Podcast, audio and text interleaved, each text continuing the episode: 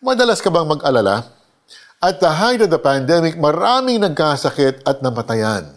Maraming nawala ng trabaho. Maraming nag-struggle with their mental health. Marami ang hindi alam kung saan nila kukunin ang susunod nilang kakainin. In spite of all these circumstances, sabi ng Diyos na huwag tayong mag-alala. Ito ay utos ng ating Panginoon. So every time that we become anxious about something, we're telling God that He is not true to His Word.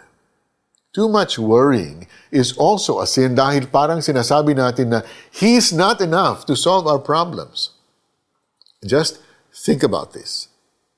Sa halip na pagkatiwalaan ng Diyos, natuto pa rin niya ang kanyang mga pangako, nagkakaroon tayo ng doubt sa kanya at sa kanyang gagawin. Or we might doubt kung mahal ba talaga niya tayo dahil sa mga nararanasan natin. Napaka-absurd, di ba? Pero sino ba naman sa atin ang hindi guilty? Lahat tayo, at one point in our lives or many more times in our lives, might have gone through this period of doubt. So ano ang pwede natin gawin para matanggal ang pagiging anxious natin and therefore, para hindi tayo magkasala against God? Today's verse tells us na kailangan tayo magdasal sa Panginoon at pasalamatan siya. Pasalamatan siya kahit may pandemic. Pasalamatan siya kahit nawalan tayo ng trabaho. Pasalamatan siya kahit namatay ang ating mahal sa buhay. Oo. Thank Him in all circumstances. Because that's how we will experience the kind of peace that can only come from Him. Lumalaki ang ating mga problema when we take our focus off God. Remember that He is much bigger than all the circumstances that we are facing right now. Siya ang ating healer, ang ating provider, ang ating shelter.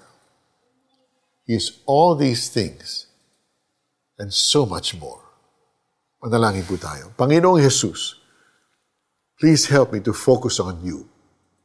Help me to focus on You in spite of my circumstances and the trouble I'm facing. Help me to pray to You when things do not go my way.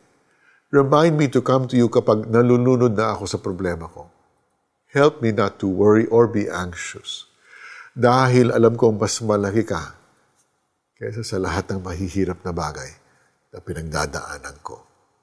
In Jesus' name I pray. Amen. How do we apply the passage? List down all the things that you are thankful to God for this year and thank Him for all of these things. Huwag kayong mabalisa tungkol sa anumang bagay.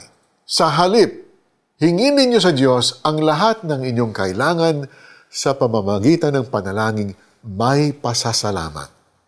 At ang kapayapaan ng Diyos na hindi kayang maunawaan ng tao ang siyang mag-iingat sa inyong puso at pag-iisip dahil sa inyong pakikipag-isa kay Kristo Jesus. Philippians chapter four, verses six to seven. Thank you for joining us for this episode of Tanglaw. I'm Mari Caimo. God bless you.